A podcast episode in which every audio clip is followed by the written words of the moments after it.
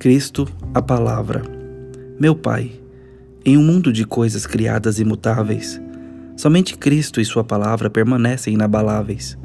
Ao renunciar a todas as criaturas para descansar inamovível naquele que é o fundamento, permanecer nele, ser por ele sustentado.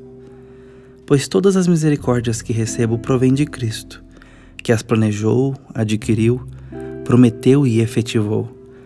Quão doce é estar perto dele o Cordeiro, cheio com afeições santas.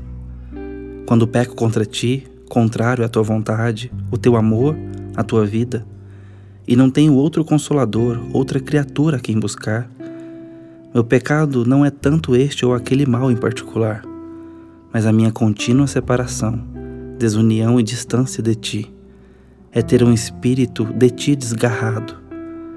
Porém deste-me um presente, Jesus, teu Filho, como mediador entre ti mesmo e minha alma, como um mediador que laça as duas pontas de um abismo, pois só ele pode cruzar o fosso criado pelo pecado e satisfazer a justiça divina. Que eu possa sempre me apropriar deste mediador, como um objeto de fé perceptível e com dignidade ímpar por seu amor em atar a cisão. Dá-me saber por sua palavra que ele é caro para mim. Sou um com ele pela palavra de sua parte. De minha parte, um com ele pela fé.